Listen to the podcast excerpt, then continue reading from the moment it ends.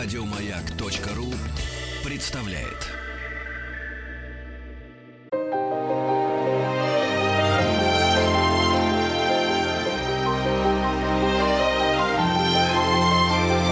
Игорь Ружейников и его собрание слов. Здравствуйте, дорогие друзья. Спасибо за то, что ваши приемники настроены на маяк. Спасибо за то, что вы слушаете программу «Собрание слов». Меня зовут Игорь Ужеников. И вот в «Собрании слов» есть у нас цикл такой, который посвящен московским музеям. Так получилось, что радиостанция «Маяк», она базируется, она работает в Москве. Так получилось, что в Москве больше всего музеев, чем в любом другом городе. За исключением, разумеется, конечно, наверное, северной столицы. Наверное. Вот, но мы здесь не будем мериться. Но череде московских музеев есть его музеем назвать ну никак нельзя. Но вместе с этим, говоря о богатстве московских музеев, миновать невозможно тоже. Я говорю о Московском планетарии. У нас сегодня в гостях научный директор Московского планетария, лауреат премии правительства Российской Федерации в области образования Фаин Борисовна Рублева. Здравствуйте, Фаин Борисовна. Здравствуйте. Ну, я же правильно сказал, что говоря о музеях, нельзя же планетарий обойти. Вы, знаете, вы наступили на просто вот самое больное Почему? такое место, потому что очень часто Музей планетарий называют неправильно, музеем. Неправильно. Неправильно. Нет. борюсь с этим, Не- борюсь изо всех сил. И знаете почему? Ну, во-первых, по определению это разное Да. совершенно, да? И когда люди мне э, задают вопрос, почему вы так против музея? Вы что, не любите музеи? Я обожаю музеи, конечно. И где я бываю, в каких городах и странах, я обязательно посещаю разные музеи. Ну, конечно. Но э, я им говорю в таком случае. Посмотрите, вот Москву возьмем. Сколько в Москве музеев? Как вы сказали, очень ну, много. много. Я, я не знаю. Сколько в Москве театров? Тоже много. Сколько кинотеатров? А планетарий один. Вот так закончилось мое интервью с главным редактором журнала «Музей», Как и который всё. меня просто убеждал, что планетарий – это музей. И я ей сказала, смотрите, вот мы в Московском планетарии находимся, на Садовом кольце. Тут один театр, другой театр, напротив музей, рядом музей. А планетарий один. И вы знаете, это ее убедило. Была такая пауза. Мгм. Она сказала, да, пожалуй, этими вашими словами я и закончу интервью. Музеев много, а планетарий один. Ну, не это, конечно, главное, хотя это очень существенный факт. Вот в любом городе, где много музеев, планетарий, как правило, есть, и, как правило, один. Нет, если очень немного, а очень много. Все равно, Очень, да, всё равно. один, конечно. Планетарий один. Конечно. Ну вот. И планетарий это такой комплекс, в котором есть, особенно московский планетарий, он не похож на другие, он особенный. В нем есть музеи, в нем есть театры и кинотеатры, в том числе залы, но все равно это не музей и не кинотеатр, а нечто вот особенное, самодостаточное, которое в себя включает вот эти все виды творчества человеческого, интересов, да, различных направлений науки, техники, искусства, но особенное. В планетарии есть звездное небо, которого нет нигде, ни в одном музее. Только в планетарии одном можно видеть звезды днем, как сказал Владимир Владимирович Маяковский. Э, Фаин Борисовна, вы знаете, а ведь это же очень просто. Если бы планетарий был музеем, он бы назывался там музей астрономии или там музей планетарий. Не мы же это даже придумали. Это планетарий. Это особое место. Причем Да. нельзя сказать, что это место времяпрепровождения. Это нельзя сказать, что это место исключительно хранилища научных знаний. Это нельзя сказать, что это место проведения научных конференций и так далее, и так далее, и так далее.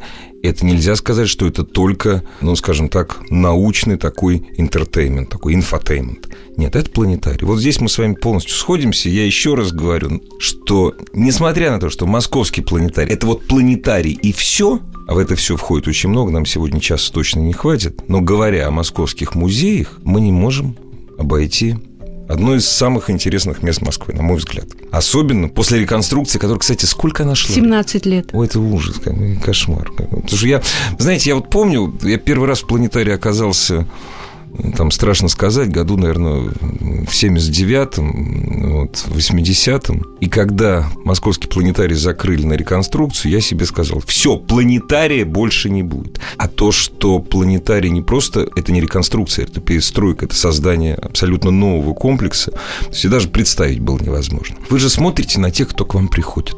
А что это за люди приходят? Вот кто такие? Вы знаете, я радуюсь, когда смотрю на людей, которые к нам приходят. Это разные люди, разного возраста, достатка, социального статуса и так далее – Некоторые приходят, знаете, с таким, ну, с каким-то таким, ну, вот с высока смотрят. Скепсисом. Ну, что тут, ну, так скажем, да. да. Ну, что тут вот еще мы Мгм. можем увидеть, Мгм. потому что мы видели не такое бывает. Да, да, да, да, да. Но когда эти люди выходят, у них совершенно другое выражение лица.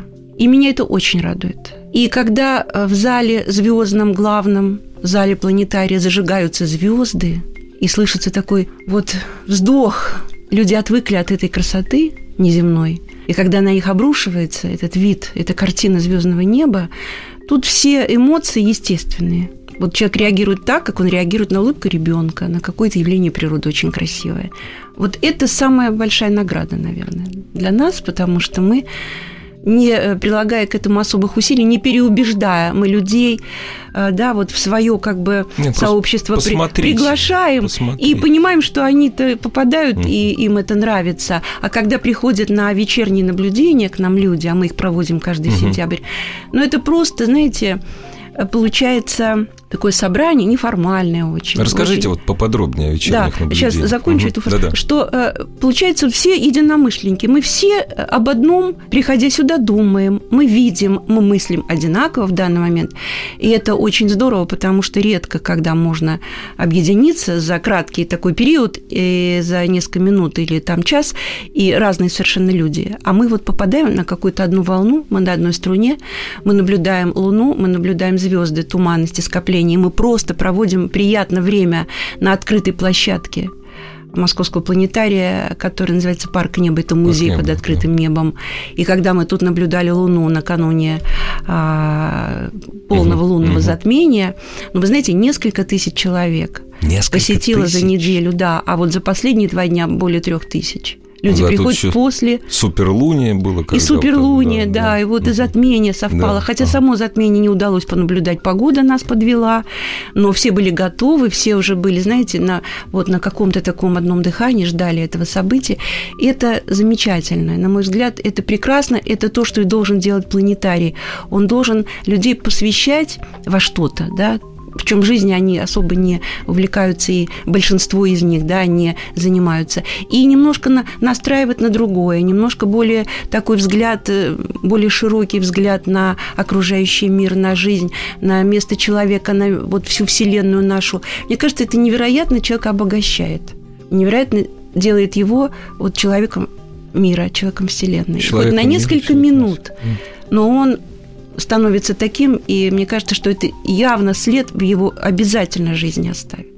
Я подумал о том, что, наверное, самые благодарные посетители – это москвичи. Не потому, что москвичи такие все замечательные, а потому, что в больших городах звездного неба не видишь. По разным причинам. Во-первых, просто потому, что просто не видишь, потому что свет мешает города большого. А во-вторых, не до этого задрать голову, вот посмотреть, что там происходит.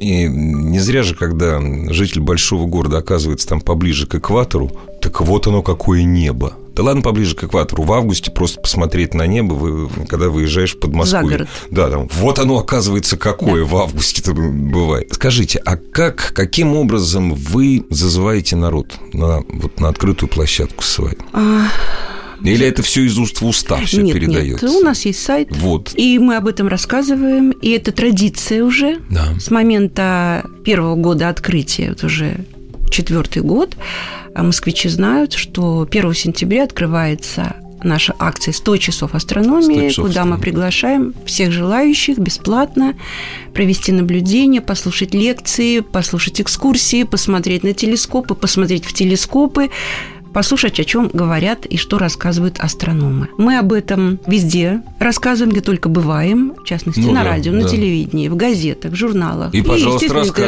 рассказывайте, да. И рассказываю с удовольствием. Акция эта, собственно, родилась в 2009 Мгм, году. мгм. Это был год астрономии ЮНЕСКо назван, потому что это год 400-летия со дня первого наблюдения Галилео Галилеем в телескоп. Первые телескопические наблюдения были проведены в 1609 году. И ЮНЕСКО э, решила вот посвятить этому событию целый год, год астрономии. И тогда эта акция зародилась в разных странах. Московский планетарий был к тому времени закрыт, и реконструкция ну, вяло текущая шла. Поэтому мы не могли присоединиться, но уже через два года, в 2011 году, в сентябре, мы открыли эту акцию, и это было, ну, это было невероятно интересно. Это было, знаете, сама удивилась, когда пришло такое количество людей. И это был год прекрасного сентября когда почти Чистое каждый небо. вечер мы могли наблюдать. Mm-hmm. Это тоже удача, потому что в прошлом году мы всего, по-моему, два или три наблюдения провели. В Москве 60 солнечных дней всего и 30 э, астрономически благоприятных. Да, 30 астрономически такой, да. Поэтому а, уповать не приходится, но, тем не менее, даже эти несколько дней они дали, подарили настоящее удовольствие нашим посетителям и нам, потому что мы в первую очередь для них работаем. И видя эти глаза, видя вот этот восторг, конечно, получаем огромное удовольствие от этого. Да. Фаина Борисовна, скажите, а как вот эм, человеку, который не знаком с планетарием, нет, понятно, прежде всего, если человек, ты хочешь познакомиться с планетарием, зайди на сайт планетариума нам несказанно повезло. Научный директор Московского планетария сегодня у нас в гостях. С чего бы вы предложили начать знакомство посетителю? Или вот из чего состоит московский планетарий сегодня? Вообще, рассказ-то долгий такой. Долгий, да. долгий. Но самое главное в любом планетарии – это звездное небо. Ну, разумеется. Нам повезло. Ну, с одной стороны, может быть, не повезло, потому что так долго шла реконструкция. С другой стороны, нам удалось сделать то, чего не было раньше в планетарии и чего нет практически ни в одном планетарии ну, за редким исключением uh-huh, uh-huh. мира у нас есть планетарий как центральная самая такая часть этой всей композиции этого комплекса, главная, но вокруг него действительно есть музей классический, названный именем Муза астрономии, музей Урании. Это и э, история планетария, и история науки, история вообще развития представлений человека об окружающем мире, история развития методов, инструментов познания Вселенной. Это такое интересное да, собрание экспонатов, которое вводит посетителей в мир астрономии. Увлекательный, очень интересный. У нас есть музей, современный интерактивный музей «Лунариум», вся экспозиция которого строится вокруг полушария Луны, отсюда название так родилось «Лунариум». И это то, что сегодня привлекает молодежь в большей степени, но и люди взрослые, приходя, они тоже увлекаются и с удовольствием производят всякие Я эксперименты, так думаю, открытия. Что возраст здесь абсолютно. Совершенно верно. Сразу, возраст сразу как теряется. Абсолютно. Все становятся да, равны. Да, и маленькие, и взрослые да, все. Да. И есть у нас вот наш замечательный музей под открытым небом, астрономическая площадка «Парк неба», есть две башни обсерватории, у нас есть 4D кинотеатра, есть малый звездный зал, у нас есть театр увлекательной науки для малышей, у нас а много там предложений. Происходит? Там происходит очень интересные интерактивные занятия угу. с детьми от 5, от 4, 5, 6, 7 лет. В этом возрасте мы еще не рекомендуем посещать большой звездный зал, но уже приобщить ребенка да, к наблюдениям, к познанию природы. А на самом деле вот формирование научной картины мира, оно вот в этом возрасте как раз и происходит. Давайте мы сейчас немножко поподробнее о детях, с вашего позволения, после небольшой-небольшой паузы. Собрание слов с Игорем Ружейниковым. Друзья, у нас сегодня в гостях научный директор Московского планетария Фаина Борисовна Рублева. Вы сказали, Фаина Борисовна, что лучше, конечно, детей не водить на лекции вот в звездное небо с четырех лет, потому что, наверное, только потому, что ребенку трудно выдержать долгую лекцию, да? И ребенок пугается, ведь это огромное пространство. Я сам, я сам впервые увидел, испугался. Вот. Я уже это огромный купол необычное помещение, вдруг темно становится, вдруг, темно, вдруг какой-то да. голос. Да. Некоторые дети пугаются, некоторые спят. Это замечательные дети, которые спят под звездным небом. Это что может Но быть их меньшинство все Их немного. Да. Поэтому мы не то, что мы не разрешаем, мы просто не, не рекомендуем. рекомендуем да. И вот этих детишек мы как раз и решили привлечь в другое угу. действо. Э, для них удобное, интересное, полезное. Это в гостях у звездочета есть пять угу. интерактивных занятий, где мы с ними занимаемся, рассказываем, показываем. Они чего-то делают своими руками, они находят стороны горизонта, они учатся работать с компасом компасом, они исследуют капельку воды ее приключений, круговорот воды в природе. Они слушают сказки неба и узнают о созвездиях, они узнают, что такое проделки Луны, знакомятся с семьей Солнышка. То есть это вот то, что формирует вот представление человека об окружающем мире на ему доступном языке, и понятном конечно, языке да. и уровне. Да. И вы знаете, ребятишки, ну, просто выходят совершенно в другом, а еще больше поражены и счастливы родители. Родители, что неужели что, мой ребенок этим заинтересовался? Во-первых, да? во-вторых, дети присутствуют, ну, родители да, присутствуют да. при этом. Мы с родителями приглашаем, и они видят, как ребенок реагирует. Потом им есть о чем поговорить, им есть что обсудить. И вообще для семейного такого, да, провождения времени это очень такое полезное мероприятие. Кроме этого... И интересно. Но это в первую, это в первую конечно, очередь. Конечно, Мы стараемся да. так это построить, чтобы было интересно. Начнем с того, что наши звездочеты надевают плащ звездочета, угу, у них колпак.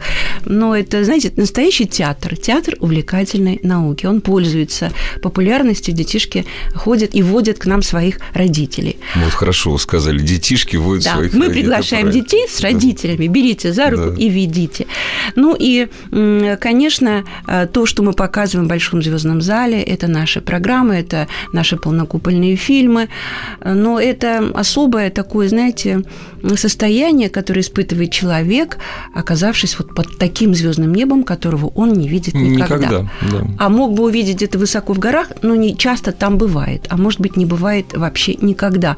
А вот придя в планетарий, он все это может увидеть, почувствовать и понять красоту природы, ее глобальность, ее невероятную притягательность, все эти тайные загадки, которые тут же раскрываются. Так вот что первое, я... что нужно сделать, это пойти в звездный зал. Я бы вот хотел еще раз уточнить, что такое звездное небо видят единицы в мире. Но это не совсем реальное звездное небо. То есть мы такую картинку в Антарктиде, наверное, можем наблюдать. Ну, да. ну в смысле, не такую, ну, по четкости. Ну, высоко в Чили прекрасно. В Чили, На вот Кавказе там. у нас прекрасное бывает небо, в Средней Азии бывает прекрасное небо, высоко в горах, подальше от мест, где обитает человек. Подальше от мест, где обитает человек, желательно, чтобы рек не было, чтобы перепады температуры ну, не было. Там очень, очень много... воздух, да, конечно, очень много много условий. Много поэтому условий. единицы видят вот это а небо. А еще меньше понимают. Да, конечно. Что это Можно такое? Можно увидеть, но ведь интересно узнать, а где полярная звезда, а как выглядит большая медведица, а, еще, а скорпион, а еще кто-то.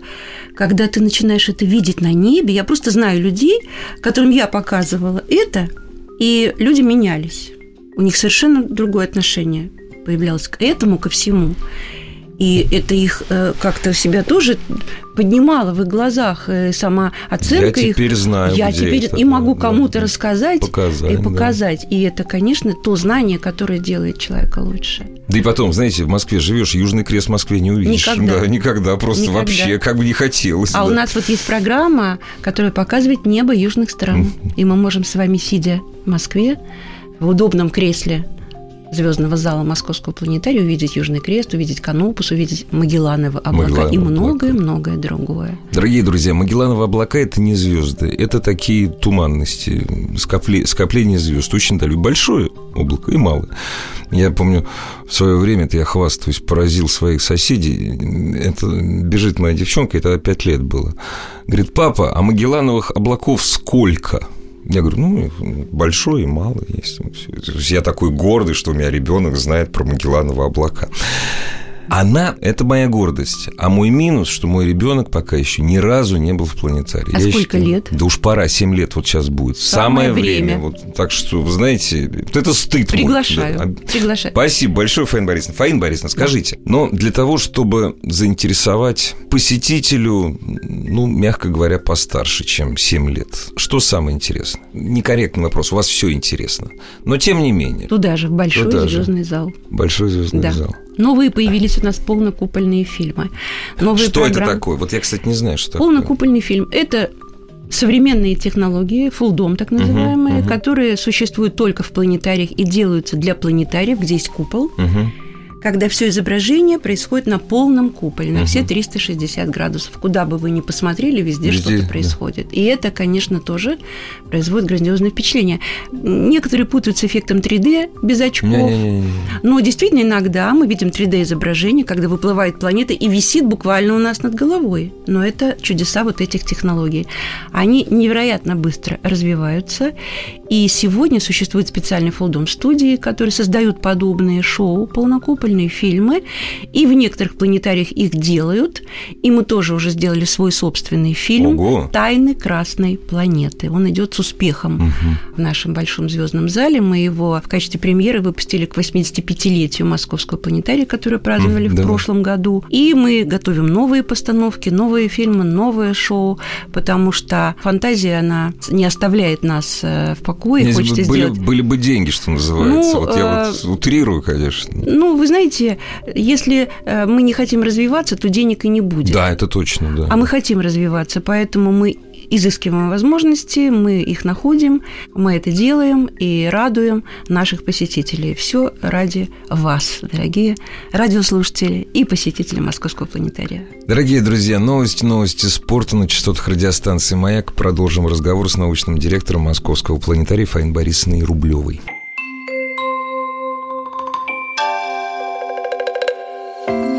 Собрание слов Игорем Ружейниковым. Друзья, у нас сегодня в гостях лауреат премии правительства Российской Федерации в области образования, научный директор Московского планетария Фаин Борисовна Рублева. Разумеется, мы сегодня говорим о Московском планетарии. Скажите, пожалуйста, на ваш взгляд, какое место Московский планетарий должен занимать в образовательном процессе? Ну, пока, скажем так, московских школьников говорят астрономию, будут учить со второго класса. Когда я заканчивал школу в Советском Союзе, астрономия – это такое внебрачное дитя физики было. В течение года нам рассказывали про астрономию. В общем, до сих пор, кстати, не все люди знают что, вообще, что такое астрономия. Вот какое место, на ваш взгляд, Московский планетарий должен занимать в системе среднего образования? Свое особенное. Вот вы знаете, из истории Московского планетария а можно сделать вывод, что как только он появился в 1929 году, и через какое-то время там стали читать такие лекции для школьников, вот предмет астрономия вошел прочно в систему образования среднего. И существовал этот предмет долгие-долгие годы, а в 1994 году, когда закрылся Московский планетарий, не прошло и нескольких лет, как постепенно астрономия вымывалась. И сегодня она существует, но в виде интегрированных таких курсов, начиная со второго класса, даже с первого класса в курсе «Окружающий мир», В окружающем мире первые есть, представления да, о да. Солнечной системе. И дальше и в географии она есть, и в природоведении, есть, ну и физика, астрономия в старших Мгм. Так вот, мы очень надеемся, что э, возрождение Московского планетария даст ну, такой, может быть, не старт, старт уже давно объявлен. Мгм. Как раз в 2009 году вот была конференция, посвященная этому году астрономии, где ведущие ученые нашей страны, а многие из них выпускники кружков Московского планетария, многие из них лекторы, и сегодня члены ученого совета Московского планетария, объединились э, в, вот, в стремлении вернуть этот предмет, эту дисциплину а, в среднюю школу. И вот мы сейчас подготовили в этом сезоне новый проект. Это цикл лекций по астрономии для школьников с 3 по 10-11 класс. Мы считаем, что это тоже шаг определенный, и, возможно, этот шаг и много других шагов, и много других действий, которые делают наши ученые, все-таки вернут астрономию в школу. Потому что астрономия – это особая дисциплина она системообразующая, она занимает особое место, потому что она много чего объединяет, находится на стыке разных наук и дисциплин, а самое главное, она формирует научную картину мира. И человек, который прослушал курс, прочитал учебник, послушал лекции, посмотрел какие-то фильмы, у него уже есть некое понимание, ясное понимание устройства окружающего мира. А это ведь так важно, знать, как устроен окружающий нас мир. И даже вот наши маленькие ребятишки, которые из театра увлекать науки, выходят с пониманием того, что мы живем в Солнечной системе, что в центре Солнца, а вокруг него обращаются планеты, среди них Земля, на которой мы живем, это вот та самая научная картина мира, с которой маленький человек входит в жизнь. И дальше, если он эти знания получает системно на протяжении хотя бы вот этих там 10 лет обучения в школе, уже не позволит ему быть обманутыми всеми вот этими околонаучными и прочими. Мракобесами. Да, понимаете, это защита, это иммунитет. И вот мы должны эту прививку делать. И мы, вот московский планетарий и другие планетарии, по крайней мере, нашей страны и СНГ, и все раньше объединенные в Советском Союзе, Мгм. они все это понимают. И это делают, ну, по мере своих возможностей. Вот я уже сказала, что московский планетарий, он особенный, потому что он не только в виде звездного зала присутствует, у нас есть разные музеи, разные другие объекты, много чего, и мы можем пригласить да у вас на там наблюдение. даже, знаете, просто находиться у вас там приятно. Спасибо, это очень приятно слышать. Так вот, я хочу сказать, что даже в тех случаях, когда есть маленький планетарий, нет никакого музея, никакой обсерватории, ничего, но они все равно сотрудники планетария, лекторы планетария, э, методисты, руководители, они все равно вот эту миссию свою выполняют. Они формируют научную картину мира, мировоззрение, естественно, научное, как мы говорили в предыдущей эпохе, и тем выполняют вот эту великую миссию просветительскую. Я с вами не то что согласен, я согласен, согласен, согласен. Потому как, э, ну, действительно, прошу прощения за сниженную лексику, запудрить мозги ребенку, который на самом деле прекрасно знает, что такое поиск оперы, он знает, что Плутон уже давно не планета, а карликовая планета. Вот много таких вещей есть. Понимаете, к сожалению, поколение, которое рождалось в 80-е, набиралось знаний в 90-е, мы сейчас не будем никого винить. Так получилось, что вот у них картина мира, она складывалась исключительно, вот что касается, допустим, представления о космосе, исключительно из фильмов. И поэтому там такая каша иногда в голове сидит. А если ребенок вот с детства, он знает, как образовалась Земля, он не задает вопрос, почему одной стороной Луна повернута, и что такое темная сторона Луны. Еще раз, запудрить мозги этому человеку Невозможно. псевдонаукой и мракобесием невозможно. Фаина Борисовна, а вот люди, которые приходят в планетарий, они задают иногда глупые вопросы? Нет? Конечно. Ну, расскажите. Знаете, как А. смешные случаи на уроках. Вы знаете, очень много Ну, разных не глупые, вопросов. скажем так, неадекватные вопросы. Ну, Да, да. один из таких вопросов или даже э, впечатлений, Мгм. я всегда вспоминаю, когда такой Ну да, да, да, да, да. Люди попадают в большой звездный зал. Они знают, вот они пришли с улицы, там светит солнце, Да, там да, да, день. да, да. Они зашли в здание, О. они сели в кресло, над ними, ну, необычный потолок, купол. И потом, когда Свет раскрывается гаснет, звездное небо, Да. они потом, а это что, говорит, было? Это прямо у вас купол раскрылся? да. Откуда вы пришли? Понимаете? Да, да, То да, есть да. отшибает Ну, прекрасно. Это же- Вот это самый такой вопрос, и, конечно, объясняем. То есть люди, э, они становятся неадекватными, потому Ну что да. они пришли с улицы, там день, там солнце, тут потолок, и вдруг... Это и- магия. Понимаете, Да. это, ну, во-первых, это, конечно, потрясающая картина неба, которую дает оптоволоконный проектор Универсариум М9, самый совершенный. А Он же наш, да? Он же нет, это российский, Цейсов. нет? Нет, ну что, да. никогда у нас не было. Серьезно? Конечно. И, и тот старый И тот, и второй, был, да? и это третий. Да, и все. Да. А номера, знаете, какие номера? Нет, нет. Первый был 13 в мире. Ага, ага, 13 ага. номер 13, заводской. Ага. Второй шест- 313, Ага. а этот 613. И Как так? Почему? А вот, Вот вот, как после этого магия, не верить опять же, да, да, да. Но для Сказки, планетария чудеса. мы вообще не суеверный народ, и число 13 для нас счастливое Ну, число. теперь-то уж точно, если третий проект, Да, ну это вот из 13-й. таких вот интересных моментов. Мгм. А как часто надо проектор менять? Раз в 50 лет? Когда купол меняется? Знаете, меняют вообще по разным причинам. Цейсовское оборудование очень э, надежно, Ну да. очень устойчивое. Да. И в некоторых планетариях работают первые аппараты, которые ну, То уже по начало 50 века. А, ну, по с 50 середины лет. века, с середины века. Ага, Да. ага.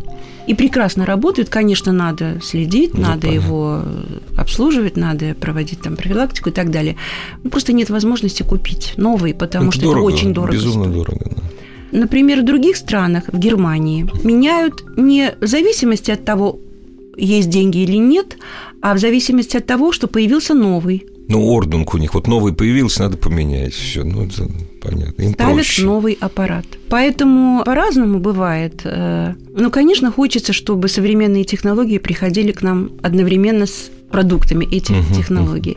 Сейчас очень востребованы цифровые планетарии. Я, кстати, хотел спросить, вот, Вот. почему до сих пор аналог? У нас э, гибрид, как сейчас говорят. Во, расскажите У нас гибрид. Мгм. Потому что оптика дает такое звездное небо, которое не даст ни, Ни одна цифра. цифра. Никогда. Да. И люди, которые видят Ну, сейчас, сейчас, Понимают. сейчас не даст. Ну, знаете, смотря еще от э, диаметра купола, Мгм. на таких больших куполах, как наш, а у нас, я повторю, самый большой в Европе Самый купол большой в Европе, 25 да. метров. Мгм. С одной стороны, это хорошо, но с другой стороны, это проблема в э, качестве изображения. Это угу. паразитная засветка, это вот это огромное расстояние, которое лучик света, он все равно рассеивается. Конечно. Где-то. Это вот это взаимное отражение. Это несколько делает картину менее контрастной, менее яркой. Поэтому в планетариях с меньшим куполом угу. цифровая система лучше угу. работает. То есть она дает более высокий, uh-huh, более качественный результат. На больших куполах все-таки оптика. Оптика. Пока И оптика. то, что дает сегодня оптоволоконная техника, это, конечно, впечатляет. Это точечная звезда и абсолютная а, идентичность с настоящим небом. Потому что оптические аппараты предыдущего поколения давали все-таки такой вот кругляшочек, кругляшочек на небе. Не да, точка, да, а звезда, да. как мы знаем, это всегда точечный объект. Поэтому оптоволоконная звезда, она То максимально есть приближена. На сегодняшний день это максим, э, максимально прогрессивная технология, скажем да, так. Да, и вы знаете, специалисты с э, компании Цейса утверждают, что уже э, некуда совершенствовать этот аппарат. Он угу. совершенен по всем, по механике, угу. по электронике, по оптике, по всему. Вот. Но мы, конечно, не могли остаться в стороне от цифровых технологий, и когда концепция создавалась, реконструкции и переоборудования планетария была заложена идея о создании такой гибридной системы. Поэтому у нас присутствуют и а, цифровые проекторы и оптоволоконный проектор. Более того, у нас присутствуют и в большом звездном зале стереосистема, система панорамного освещения и панорамная система цифровая. То есть у нас несколько систем инсталлировано, угу. которые могут работать по отдельности, могут работать совместно, что позволяет получать наиболее интересные и наиболее качественные визуализацию. Ну, то, что мы называем продуктом, да, полнокупольное шоу. Нет, не продукт, нет, это сказка. Ну, вы знаете, это, это современная, сказка. да, это современная это уже терминология. Ну, и никуда не деться. Я, к сожалению, сбиваюсь иногда. Ну, хотя, приходится. Да, мы производим. Э, ну да. Продакшн – это и есть, собственно, то, что мы потом пока. Так вот, у нас совмещенные технологии, и это позволяет нам а, гораздо больше, знаете, вариантов показывать. И цифра у нас есть, и э, оптоволоконное небо, и возможность объединения, и мы можем показывать все это в разных вариантах. И, кроме того, ведь планетарий еще звездный театр, это тоже забывать не надо. А вот об этом чуть-чуть позже. У нас есть время задать несколько вопросов Фаине Борисовне Рублев, научному директору Московского планетария. Собрание слов с Игорем Ружейниковым. Друзья, научный директор Московского планетария, лауреат премии правительства Российской Федерации в области образования. Я не зря это повторю, потому что об образовании мы говорили очень много, и говоря о планетарии, необходимо говорить. Образование научный директор Московского планетария Фаина Борисовна Рублева у нас сегодня в гостях. Так что такое театр звездный ваш? Если вот концептуально, то театр звездный это купол, который выступает в качестве сцены, а главные герои и действующие лица – это небесные светила. И когда мы смотрим то, что происходит на экране, мы воспринимаем как некий небесный спектакль. Но, с другой стороны, это и как декорация может быть. Вот где еще, в каком театре или концертном зале может быть такая уникальная декорация в качестве картины звездного неба? Поэтому у нас проводят концерты и музыкальные спектакли под под звездным аккомпанемент небом. звездного неба. неба. Да, это было вы знаете, с самого начала появления планетария московского, еще вот в те 30-е 40-е годы был театр при московском планетарии. Это был? возродилось, да. Это, Никогда не слышал. Да, был театр. Э, в, в этом театре работали профессиональные актеры угу, и угу. режиссеры, которые угу. ставили Джордана Бруно, Галилео Галилея, Коперника. То есть вот такие ну, да. тематические ну, были понятно, спектакли да. с показами угу. того, что, собственно, Галилей наблюдал угу. или что там открыл Коперник. Потом был театр э, фантастический, где на сцене разыгрывались всевозможные сцены фантастических угу. произведений, угу. где тоже главным героем было, было звездное небо. небо. Сегодня мы возродили, сегодня у нас проходят концерты под звездным небом, и сегодня это не просто концерт под звездным небом, это специальные полнокупольные э, произведения, отражающие представления авторов музыки, угу, угу. еще чего-то, какого-то видения угу. на куполе, что, конечно, делает такой концерт, во-первых, отличным от всех остальных, делает наш зал уникальным для именно такого представления и привлекает посетителей – которые хотят и музыку хорошую послушать, и что-то там увидеть на небе. А иногда, когда это совпадает, визуализация произведения и само произведение, это производит грандиозное впечатление, должна я вам сказать. Не случайно существуют такие полнокупольные шоу знаменитых групп, как Pink Floyd, например. Я, кстати, ну вот первое, когда говорят о шоу в планетарии, разумеется, у меня ассоциация именно Ну, вы, видимо, все-таки поклонник, знаток ну да, так получилось. Вот. Ну вот, да, это такое совпадение, я считаю, очень удачное. Да, да. Поэтому люди приходят и музыку слушают любимую, и видят что-то интересное и не, для себя неожиданное, что делает это шоу необыкновенным и уникальным. И уникальным. Так, давайте мы сейчас не то что о грустном, я уверен, что о грустном мы сейчас говорить, то есть у нас о грустном не получится, значит, э, о презренном металле. Когда открылся планетарий после реконструкции, много был нареканий даже не столько на цену билета, а на то, что поначалу, поправьте меня, когда только-только планетарий открылся, посетитель планетария не мог выбрать что-то одно, ему приходилось платить за все, и в общем цена была очень, ну, непомерна. Я помню, что 5, по с половиной тысяч, вот какие-то гигантские деньги по тем временам. Мы сейчас о ценах вот мы говорить не будем, но как сейчас строится посещение планетария? Потому что я знаю, что критика была воспринята правильно, вот, и количество ну, посетителей увеличилось. Мы стараемся объяснять нашим посетителям. Часто сравнивают с кинотеатром с музеем. Ну, да, да, дешевле. Билет в два раза как минимум. Но мы же и объясняем, что планетарий не музей и не кинотеатр. Я прошу про- прощения, на некоторые концерты в 10 раз дороже. Ну, Так что да. здесь, да, это... Я беру средние какие-то ну, да. доступные ну, да, да, для да, всех да, эти да, вещи. Да. И когда вы получаете за стоимость одного билета экскурсию на двух этажах музея, потом полнокупольное и звездное шоу в течение 50 минут в звездном зале, а в летний период с мая по сентябрь вы еще выходите на открытую, на площадку, открытую площадку, и там да. еще одну экскурсию получаете. Если у вас на все на это хватит сил, да, да ну как правило сил да, хватает. Ну, да. Вы знаете, очень все э, как-то получилось у нас рационально. Люди походят по музею, потом садятся в кресло, отдыхают. Потом выходят на площадку с новыми силами, угу. вдохновленные тем, что они увидели. Поэтому, если брать за каждое такое э, мероприятие отдельный билет, да, он будет дешевле. И поэтому мы приняли решение комплексный билет комплексный, на вот все эти, да. Это вот первое, что нужно посетить в. Угу. Второй раз можно прийти посмотреть на лунариум и побыть там столько времени, сколько вы хотите, потому что не ограничено время. Угу. Можно выйти, можно вернуться, можно выйти погулять, попить водички или там пообедать, снова вернуться, и можно целый день за эти деньги, которые вы заплатили за билет, находиться в лунариуме. Вот тут уже пока не упадете, да, пока да, хватит да, сил. Да, да. И это люди тоже понимают. Мы всегда предлагаем не все сразу. Это даже и неправильно, это потому вредно, что на самом деле. Ну, каша Когда в голове. Все, вот каша вы уже сказали, голове, да, все это смешается, да, да. и впечатление очень такое размытое. Да, Поэтому мы, если к нам обращаются всегда, наши администраторы, люди, которые встречают людей, очень всегда доброжелательно настроены, объясняют, предлагают. Да. Посетите сначала звездный зал. Вот э, хватит у вас сил купите билет в другую зону. Если не хватит, в следующий раз приедете. Лунариум, в общем, спокойно можно. Мест там нет таких, чтобы их не хватило. Хватит на всех. Поэтому мы стараемся как-то вот работать с людьми, объяснять, рассказывать, И беседовать с ними. Нам удается. Кроме того, у нас есть льготы все те, которые присутствуют во всех э, да, учреждениях подобного рода. У нас постоянно какие-то происходят акции. Акции «Космическая Одиссея». Вот сейчас у нас будет а, неделя космоса, и там тоже предлагают предлагаются скидки по ценам в 4D кинотеатре. Мы все время стараемся как-то лояльно, очень лояльно относиться к нашим посетителям. И поэтому те, кто являются нашими постоянными посетителями, гостями, они это знают, следят за информацией нашей и пользуются этим, и правильно делают. Поэтому, а, да, билет э, не самый дешевый в московский планетарий, но он таковым быть и не должен. Потому что московский планетарий – это учреждение, прошу прощения за это скучное слово, уникальное.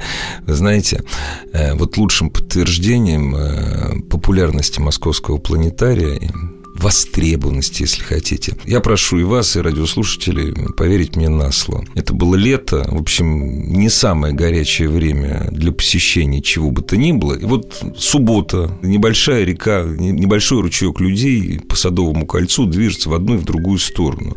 И каждый третий, я просто я шел в планетарий. И издалека видно, где вход в планетарий, потому что каждый третий из, из этого ручейка, он сворачивает, он туда заходит. То есть ручеек на треть он заходил именно в планетарий. Это была суббота вечер, что, в общем, ну, вторая половина дня говорит о многом. Фаина Борисовна, огромное вам спасибо. У вас лучшая работа в мире. Потому что, когда говоришь спасибо за ваш труд, сразу представляешь человека, даже если он очень тяжело трудится, человека, знаете, там с лопат. Большое вам спасибо за то, что вы делаете. Большое вам спасибо за то, что наши дети ходят к вам в гости. Спасибо за то, что мы, приходя к вам в гости, становимся опять детьми. Спасибо вам за то, что вы это понимаете. У нас сегодня в гостях была научный директор Московского планетария Фаин Борисовна Рублева. Приходите к нам еще, пожалуйста.